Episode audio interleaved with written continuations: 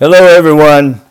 Welcome to a Thursday after shortly afternoon post, uh, both on podcast and Facebook. We're talking about part five of the Divine Path to tilt the floor and win the lost. This is a power packed uh, 30 minute session here of study of the Word of God. So we don't want to. Uh, miss a second of it, we want to welcome our friends on podcast, our friends on Facebook from around the world. We want to remind you you can contact us at springston56 at gmail.com, mikespringstonministry.com, ffcma.org, or through Family Fellowship Chapel's direct messaging. And don't forget my book, I Surrender, available on through Amazon and in your local bookstore. Father, we thank you for the Word of God. Open our eyes that we can see and our ears that we can hear and our heart that we can understand what the Word of God says to us, and then let us to our lives so that we can be changed into the image of your dear Son. Father, we ask that Jesus would speak and the Holy Ghost would show us what we need to, to know, do, understand, and demonstrate. We'll surrender ourselves, yield ourselves, and sanctify ourselves to present that to your people, release it. And as we do, we all will be changed gloriously by the Word of God. We praise you for it all in the lovely name of Jesus, in your lovely name, who is our Lord, our High Priest, and our man in the Godhead. Amen and amen. Akram, how are you? Uh, today I'm speaking concerning the divine path to the tilt of the floor and the means to win the lost. I'm sharing that means to do so as being now we are into the phase of being the Holy Spirit. Today, allow me to begin session five with the teaching on Jesus on this very subject, and he's speaking uh, in John 16 to the, the disciples just prior to his crucifixion. John 16, 8, and when he is come, he'll reprove the world of sin and of righteousness and of judgment of sin because they believe not on me. They've not yet changed their mind into believing. Of righteousness because I go to my Father and ye see him no more the Holy Spirit will convict and convince ones to follow Jesus where he is going. It will be through this process that they in the spirit world will both see and hear Jesus. Hi, Tony.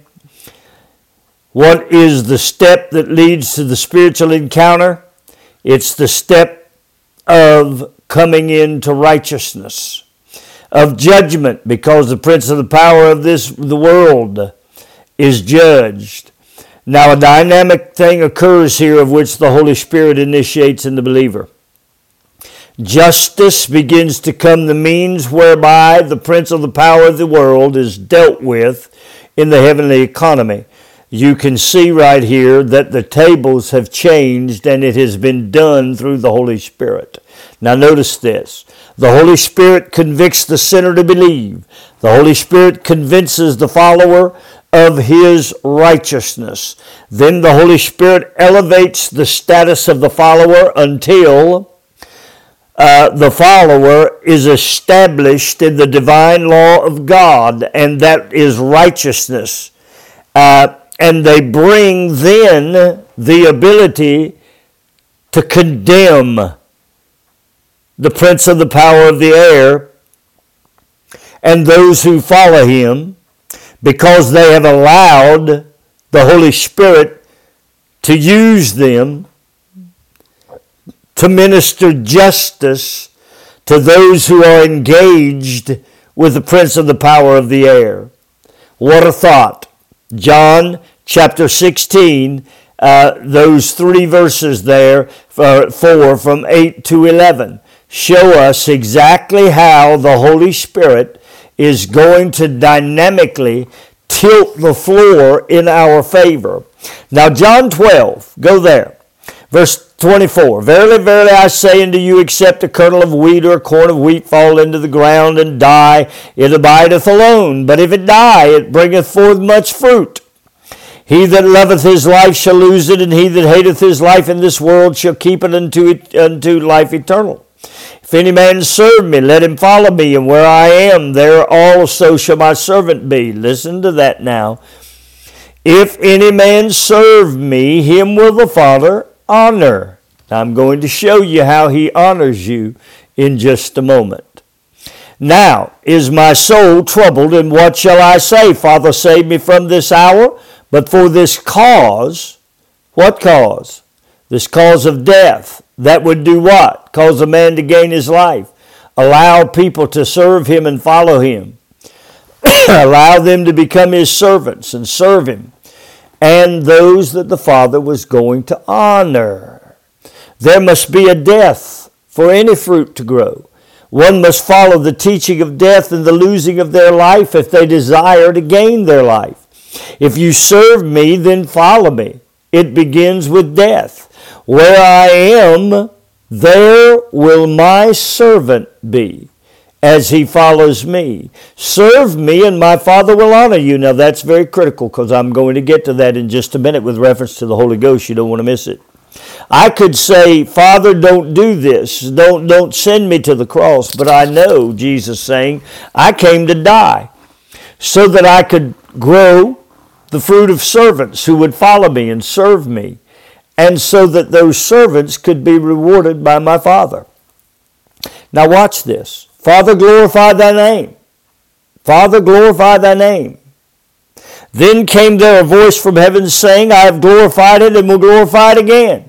Ha ha, pay attention. Father, you now place the glory upon my actions.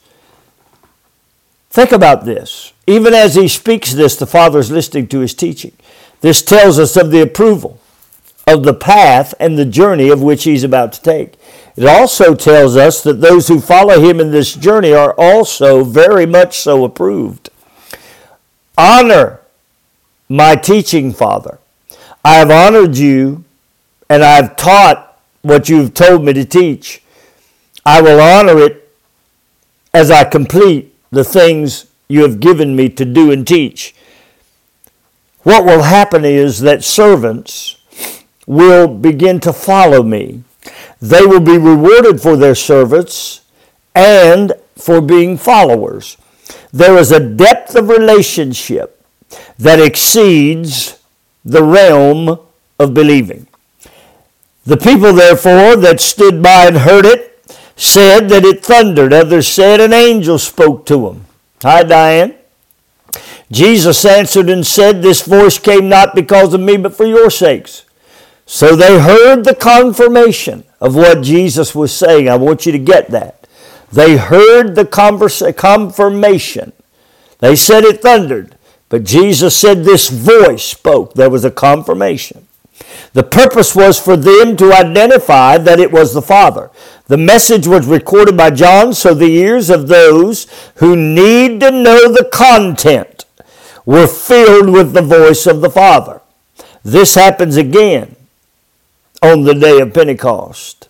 And when I teach the message concerning the uh, error that is being taught you're going to see a revelation about Pentecost that you nor no one else has ever brought to bear. Now is the judgment of this world. Now shall the prince of the power of this world be cast out. Here Jesus described what is about to happen as they come into servitude. Now watch this, and are honored and rewarded by the glory of the Father. The prince of the power of the world will be cast out. Now is the condemnation of justice pronounced upon this world. It's done as Jesus dies and as you and I die with him. It's completed as the Father glorifies his death and then replicates that glorious death into your life. The prince of the world will be cast or ejected and expelled from the presence of the glory of the Father. Pay attention. The prince of this world will be cast or ejected and expelled from the glory of the Father. Now, how could this be done? Look at verse 32. John 12. And I, if I be lifted up from the earth, will draw all men unto me. Because he was going to be lifted up, when did this happen? Well, did it happen when he told Mary, he was going to be with his Father? Did it happen whenever he was lifted on the cross? No, because he returned to see others. Did this happen?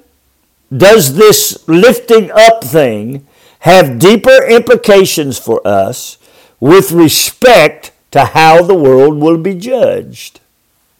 If so, what is it?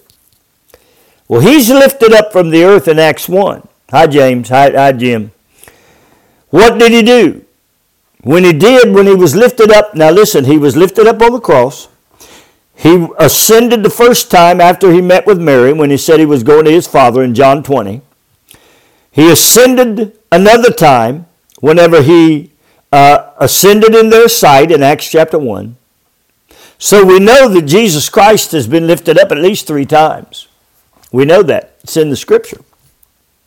So he's lifted up from the, wor- the, the world, the earth in Acts 1. What did he do? He sat down at the right hand of the Father. What did he do the first time he was lifted up? He died on the cross. There he shed his blood for the sins of mankind, took all that sin upon him, and began the six phases of salvation.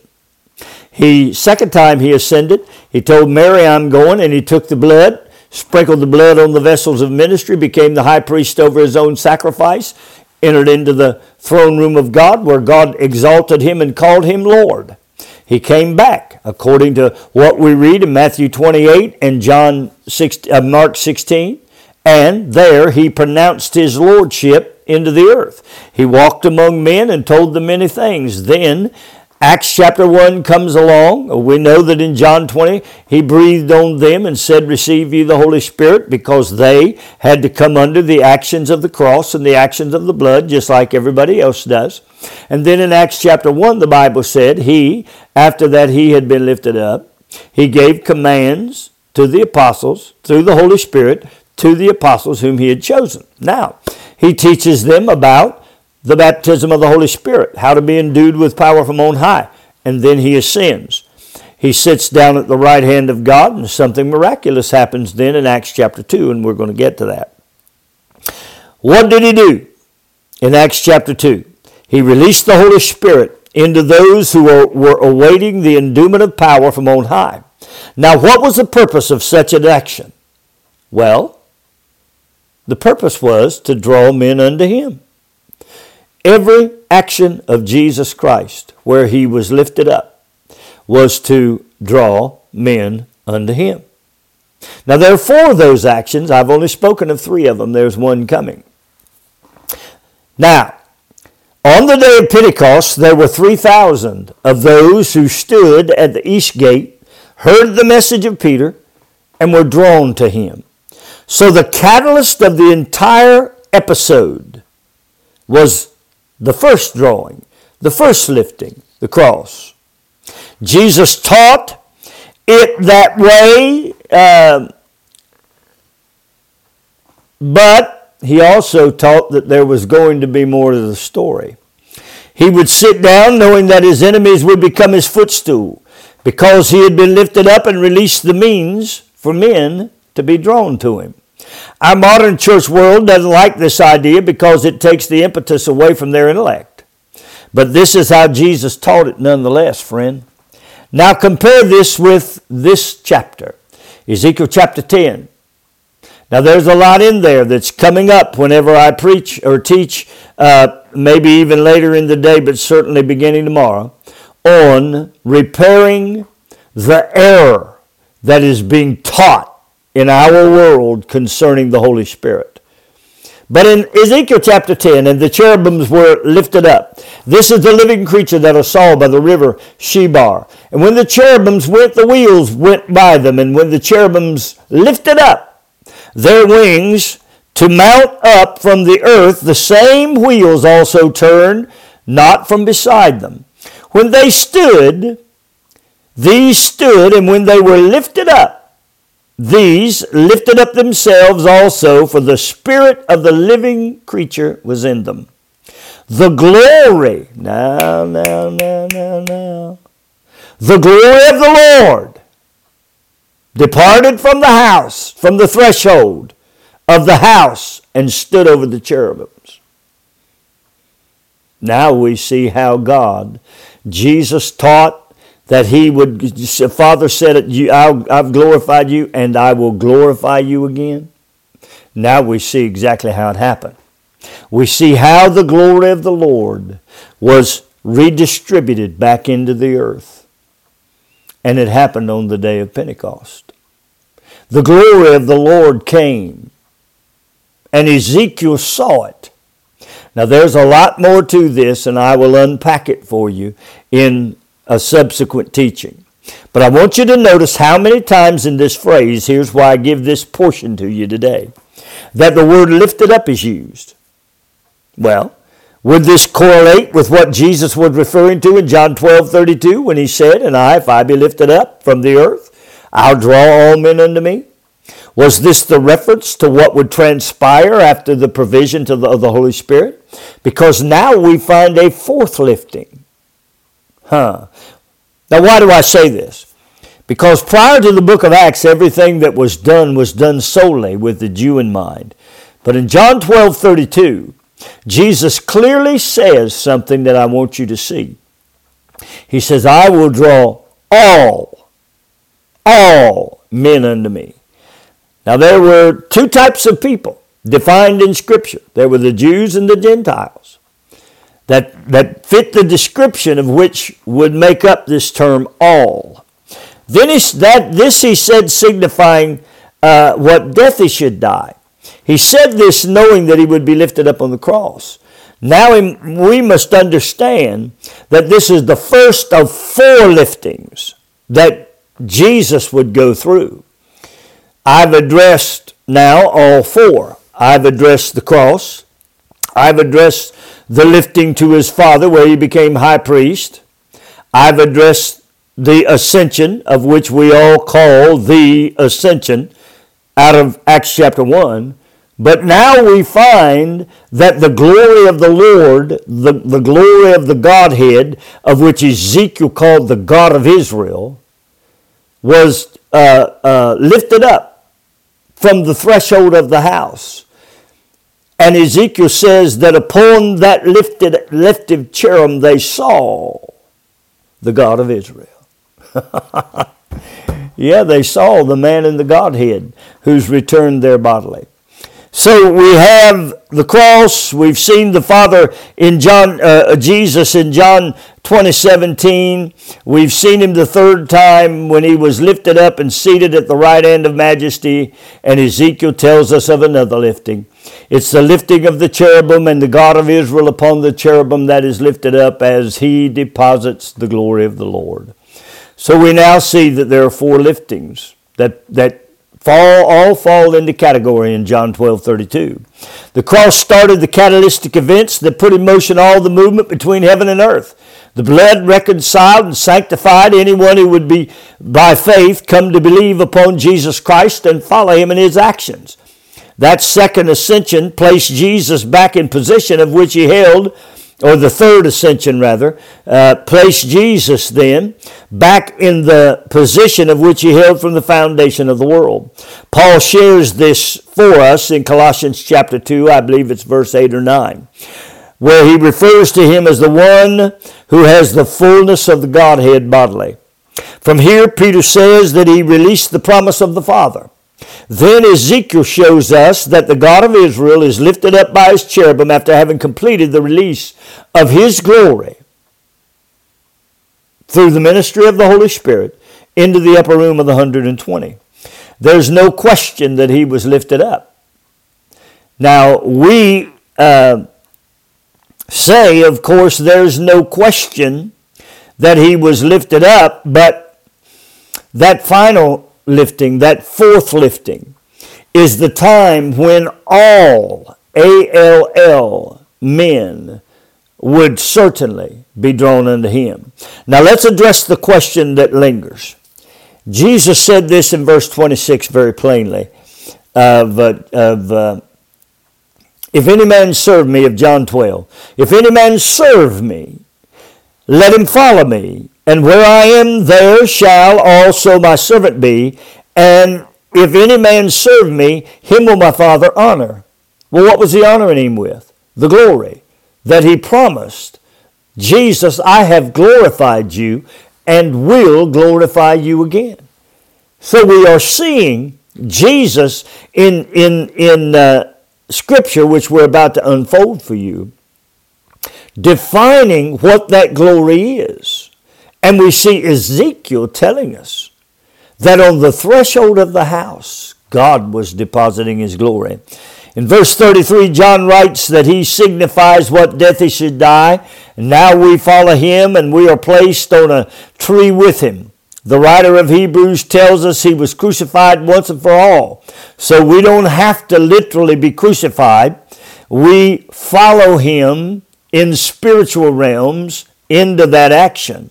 We are crucified as Paul told us in Galatians 2:20, and then our flesh as we follow him is crucified as Paul told us in Galatians 5:24 and 25. Then we put on the new man as described by Paul in 2 Corinthians 5 and Colossians 3:10 as we deposit our sin nature in as we are delivered and resurrected with Christ. So, do we follow him in all three ways in which he is lifted up? Well, according to verse 26, we do. We follow him if we serve him. We follow him. Someone said, See, all you have to do is follow his commands, and you will be his servant. Well, not so fast, my friend. He didn't stop with that comment. He said, Where I am, there shall my servant be. So where did he go from the cross? Well, he went to be the high priest over his own sacrifice. So where should we be? Well, we should be those that are his sanctified brethren who have followed him into the tabernacle. Where did he go after that? He went into the throne room of God and was declared Lord. So where should we be? We should be accepted in the beloved and seated in heavenly places in Christ Jesus, who is now Lord, because we have been brought in to be a citizen under a kingdom. We're not members anymore, we're citizens under a kingdom. Where did he go after that? He came back to earth and replaced the, his dominion into the hands of his servants. The Father glorified His work in them, and through them they were charged by Jesus to tell of this dominion and to lead others to believe and follow through faith in their word. This dominion is established in his name. This dominion fostered faith, and faith then fostered following. As he was lifted up, the process of drawing men began. As he was lifted the last time, the means of drawing was revealed in Jerusalem, as the Holy Spirit's work would continue to this day. Now we can clearly identify with each of his liftings as we identify his third ascension to ratify the opportunity for all men to come to him and be brought into his kingdom. But we don't want to adhere to the fourth lifting. For the benefit of the believer who does not believe in this work, well, you can be saved and you can go to heaven off the first three works. But they will make living the Christian life difficult. Why? Because they could get caught up in those common things and be caught up quickly. Once caught in the common things, they're more likely to coalesce to the behavior than eradicate the behavior. This becomes, my friend, an extreme spiritual deterrent. The lifting of Jesus Christ that was accomplished by the cherubim, according to Ezekiel chapter 10, um, is equal at a minimum to the first three liftings, but in reality it is much far, farther in depth and much greater. Well, let's look in to see what Jesus said about the matter in John 14. Can we? Jesus said, Verily, verily, I say unto you, he that believeth in me, the works that I do shall he do also. And greater works than these shall he do, because I go to my Father.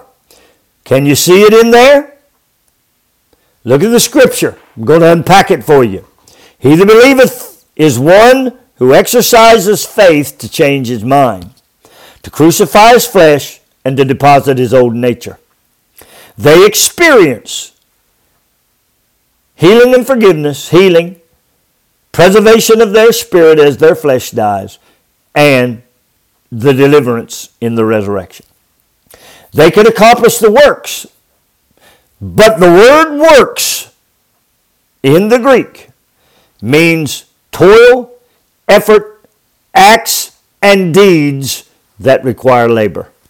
In other words, they're going to do things that require them to literally roll up their sleeves and work at it. So they will have to find ways to communicate to an audience that it is opposition to their message. Well, we've done that, and that has developed in us a complete misrepresentation and a mishandling of the gospel. For the same reason, why, why, why would we not want that to happen in Christ's gospel? Why would we have misrepresented the gospel? Because we've tried to make it easier. We've tried to make it accessible. We've tried to make it so everyone could have it. Well, you know, my friend, we no longer ride horses instead of drive cars. That's what we do in our world. We take the hard thing and find a way to make it easier. We take the thing that seems to be inaccessible, try to make it accessible. Why? Because we gravitate to easier means of doing the things that we think we want and the things we think we need. Well, Jesus moves us into a deeper dimension in John 14. That dimension is greater works. What is considered here? What is considered a greater work?